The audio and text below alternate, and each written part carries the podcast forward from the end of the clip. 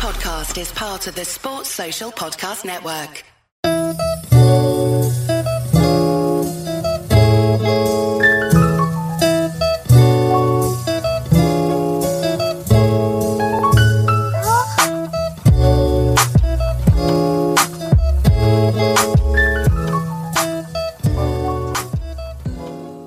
Welcome to Pint of Football, where much like Auckland City at the Club World Cup, we are consistent in our attendance, but not in our quality. I am Daz Napton, the part time plumber, trying desperately not to lose the Brazilian winger I'm supposed to be marking. And with me, as always, it's today's co host, Tom, a man who has been getting in the starting lineup far too long. Nepotism. Here we go. So we're back within the mix, and amongst all of our football strangest stories, every so often we do come back to one of our most favoured highlights of the pod, which is where we stupidly challenge each other to find a interesting, hilarious, or just generally weird story from every country in the world. And we are slowly but surely ticking them off with a real big struggle. Today, it's Tom's turn. And who have you got a story from? Well, Daz, I have a story from Andorra.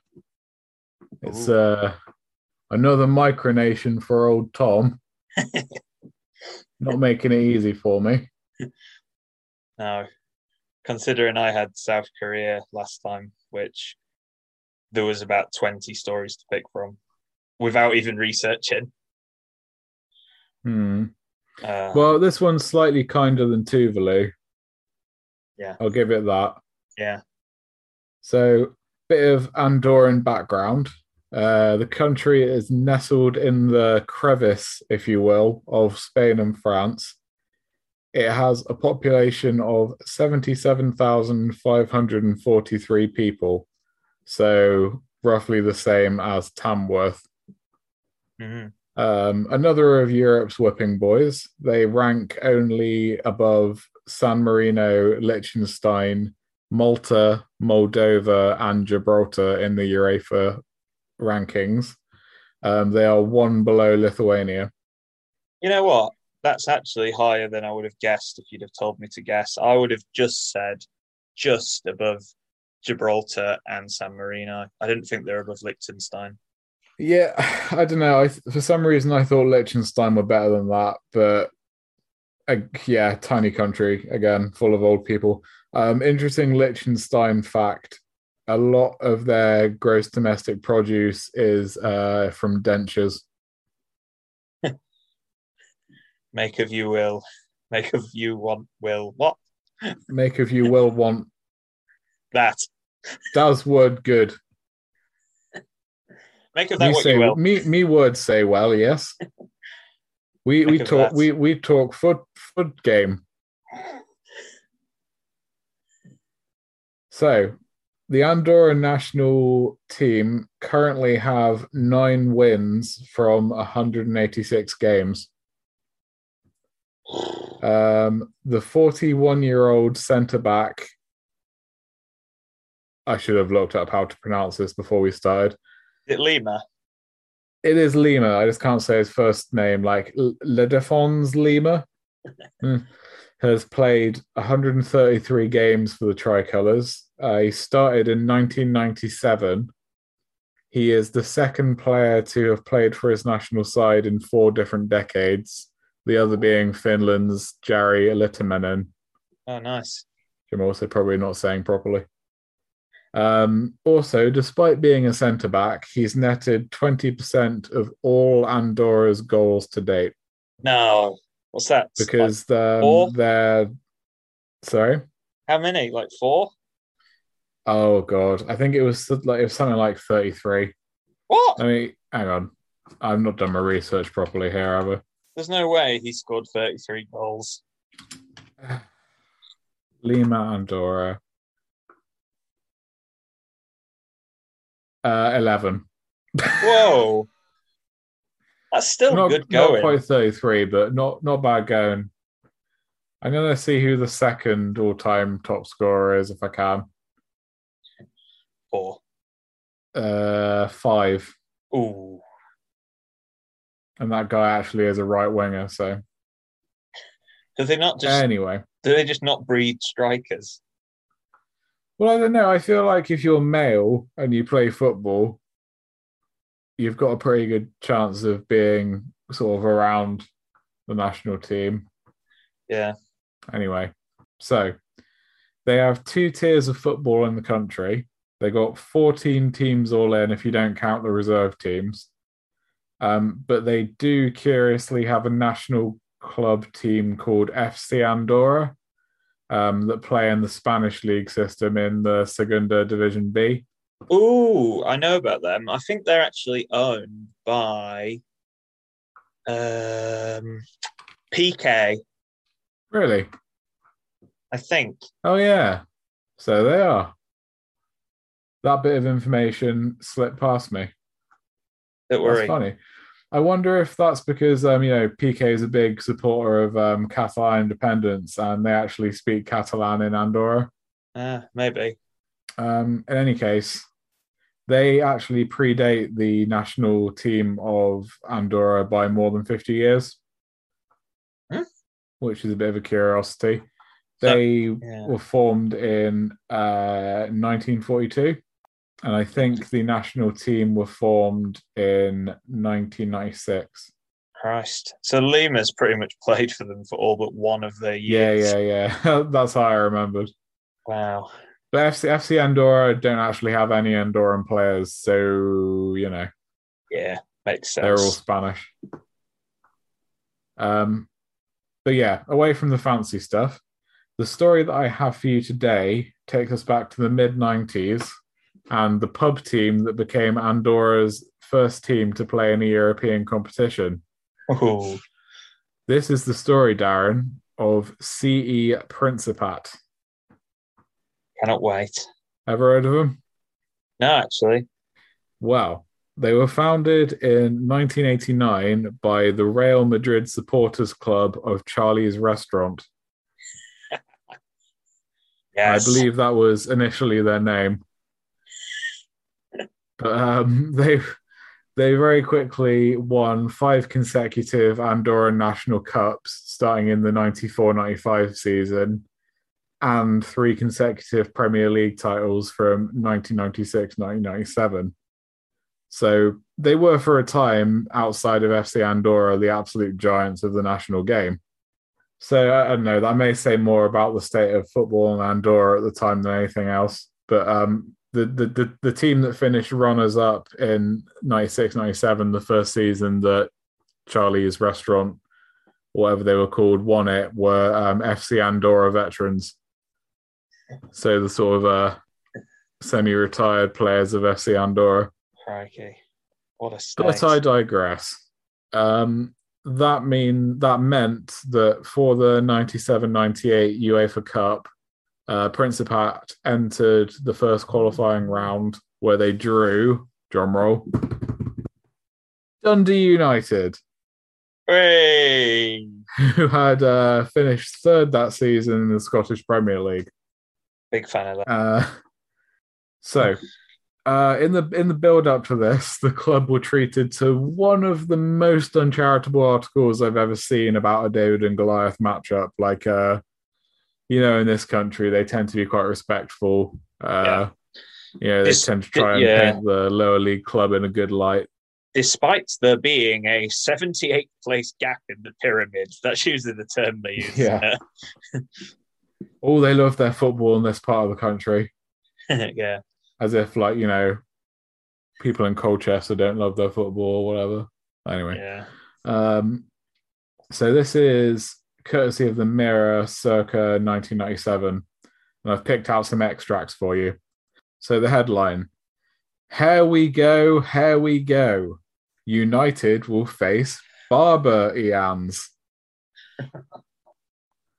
Dundee United face a hair raising encounter with an Andorran pub team in the UEFA Cup. Soccer Amoeba's Charlie's Restaurant or CE Principat, as they now prefer to be known, have a barber for president, and he's offered to scalp the Tannadice side. That is Dundee United. Yeah. The Tangerines were yesterday drawn to face the champions of the tiny principality, squeezed between Spain and France in the UEFA Cup pre- pre- preliminaries. The unknown amateurs, who all support Spanish stars Real Madrid, get together after work for a kick around before going to their local, Charlie's, for a drink.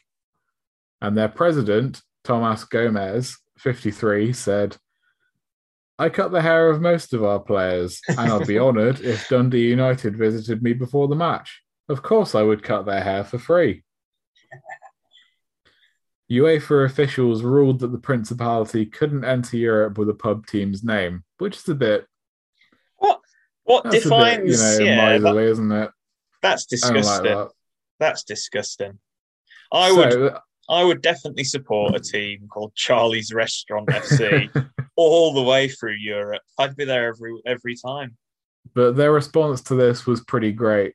Um, so the Andorrans went for Real Madrid instead, and unsurprisingly, weren't allowed to do that either.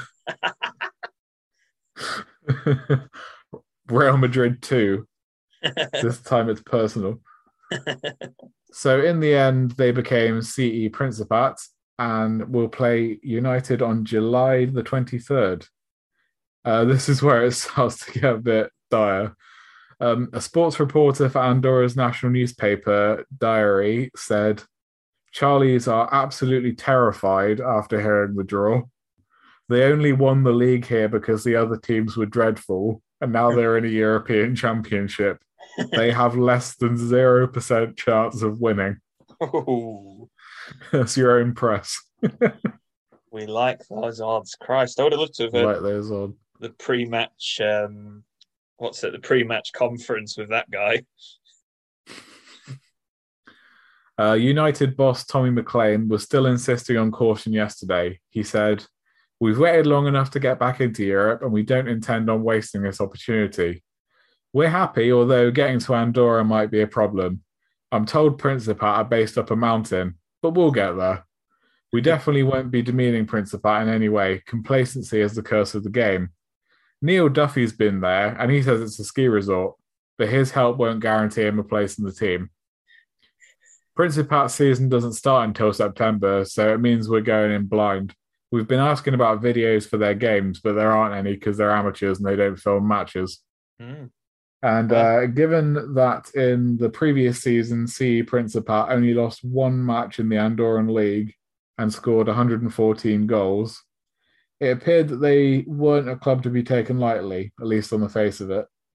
Um, not sure if that quite stacks up as logic, but Well, again, I was digging through some old articles and writing in When Saturday Comes in September 1997, Alan Petullo wrote, A principality dug into the Pyrenees between France and Spain. Andorra is not the pastoral haven you might assume. Thanks to its tax free status, it has been variously described as a drive in supermarket and a cross between Shangri La and Heathrow du- duty free. ooh, Hmm. So before I get into how the match ended, I've also got I've also gone back to the Dundee United archive, which is a blog that you can have a look on WordPress. Which, um, if you're into Dundee United and you've somehow not seen this, is worth a look. It's pretty cool.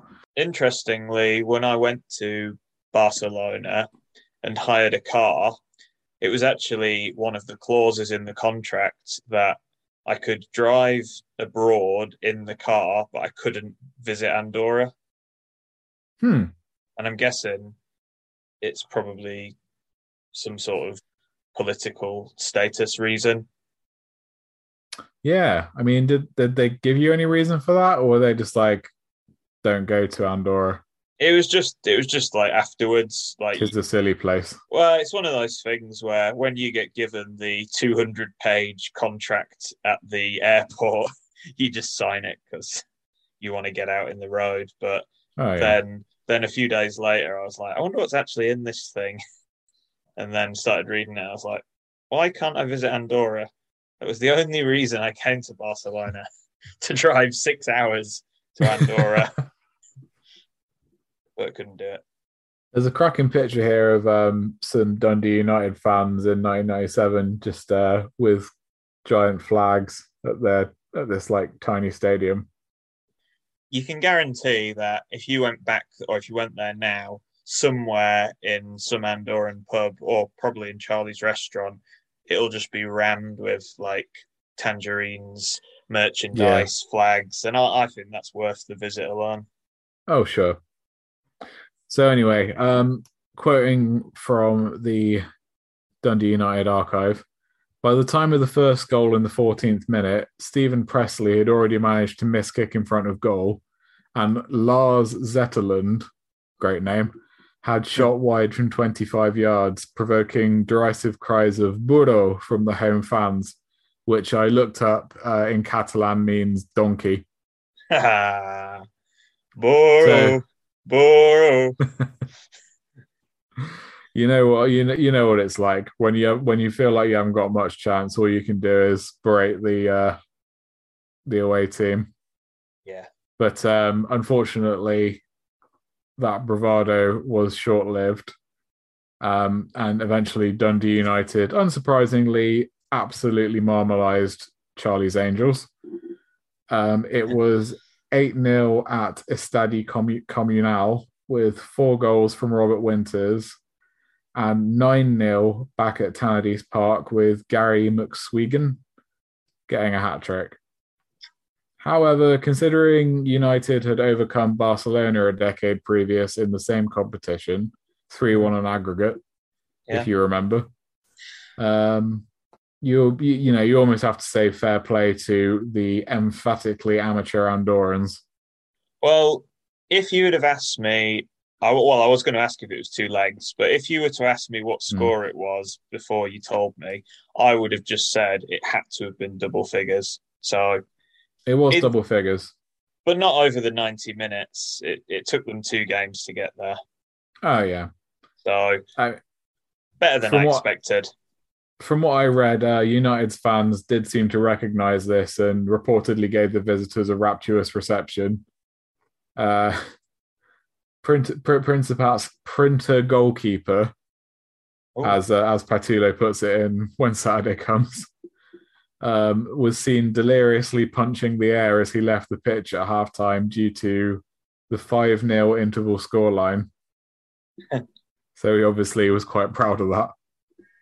Yeah, I bet he was told if you if you can concede less than ten, we'll buy you a new printer for your office. printer goalkeeper, just to like talk about one of our other podcast series, reminds me of the sadly no longer with us discipline of manager secretary. Oh yeah, yeah. printer goalkeeper. It was uh, it was suggested the real victory for Principat was not was not having beaten the record for biggest aggregate defeat in the UEFA Cup, which uh, remains to this day Luxembourg's Stade Dudelange zero, uh, Benfica 18 in the 1965-66 preliminary round. And I'm guessing that was back when it was just one leg as well. Uh, no, that that was that was that was uh, two it legs was... also. 18 now. 18 now.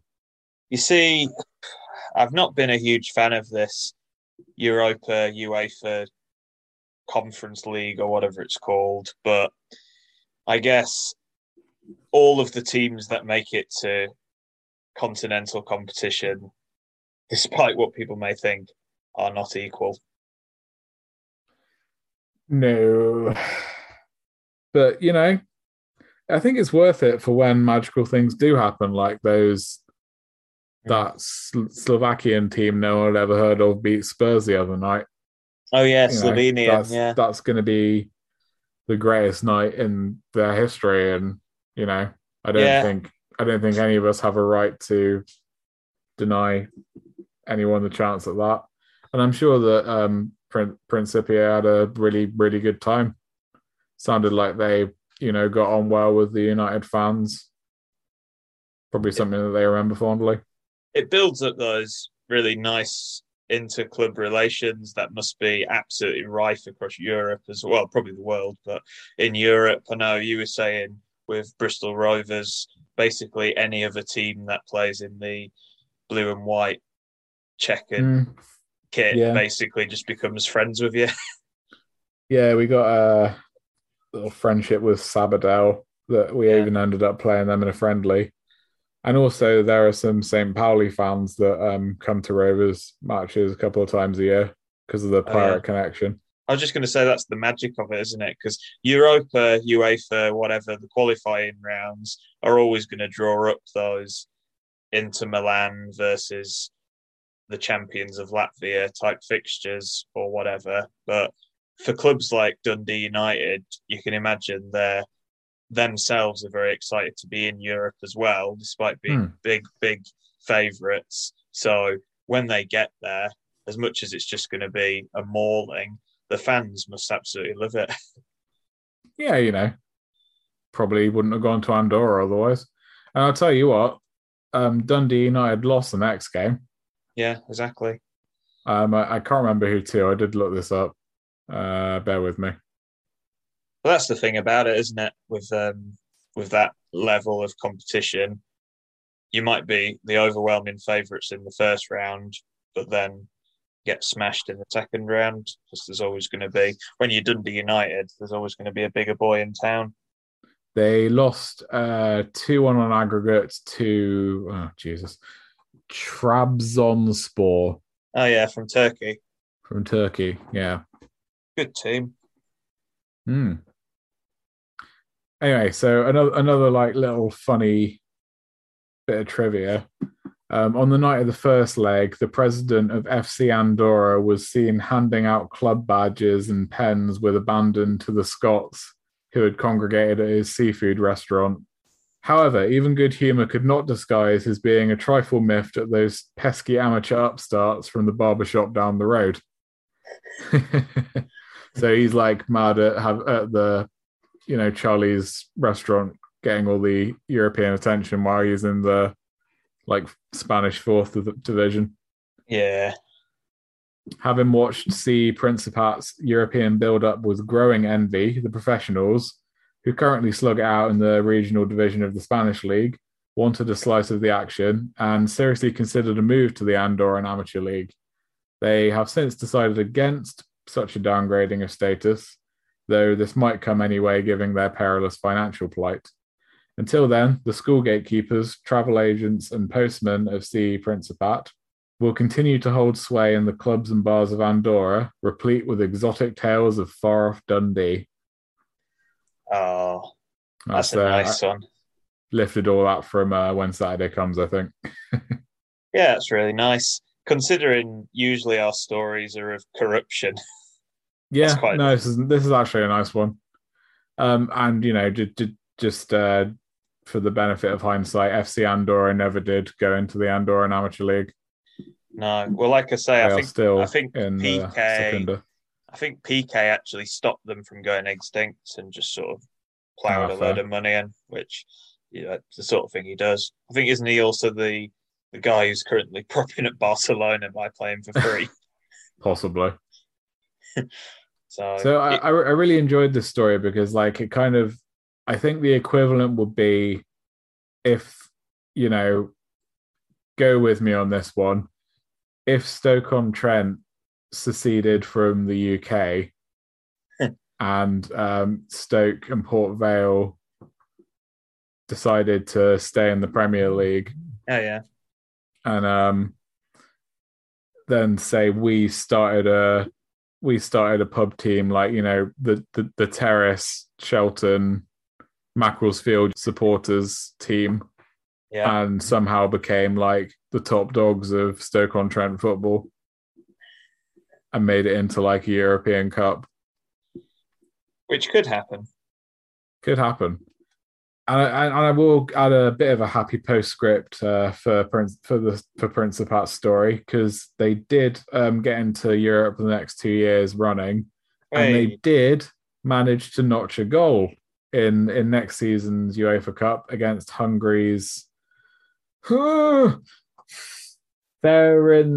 Svarosi TC. However, they still lost 14 1 on aggregate, but we're using the San Marino standards here. Yeah, yeah. They got the goal. Yeah. They'd have been chuffed with that. A goal in Europe when you, well, realistically, when you're called Charlie's Restaurant FC, that's good going. Something to write home about. But unfortunately, they ceased to exist in 2015. Ah, what about? I don't suppose you know the detail of Charlie's Restaurant. Is that still open? Because I'd love to go and visit. Um, We've got to add that to our. point. We've got to add that to our bucket list. Go and watch a game in Andorra. Andorra. Um, Please, please be open. mm, Please be open. I'm not sure. Uh, Might if have it to is, we're going. might have to research that off air, folks. Sorry. Oh, Peña Real Madrid Andorra. This looks very promising. Here we go. The next abroad ground talk is sorting itself out as we speak. Oh, it might be this. Anyway, yeah, I will look into this more offline. Nice. If you don't Right, hear did you enjoy us, that? Yeah, really liked that. And if you don't hear us from us for a while, then we've gone off to go and start up our uh, seafood restaurant in Stoke in anticipation of the almighty secede of the city before we become European giants. I think I may have used all the dad jokes on CNN's dad joke generator. oh Well, no, here's fine. one. Once, hang on. Wait, wait, wait, before, wait, wait, wait, wait, wait. Oh, sorry. Before- Oh, oh, oh, oh, do a country. So yeah, before you do that, I've got to pick the next country, but I am not picking it for you. I am picking it for our Oh guest. yeah. We have got a guest challenger coming on the podcast next time. And Challenger approaches.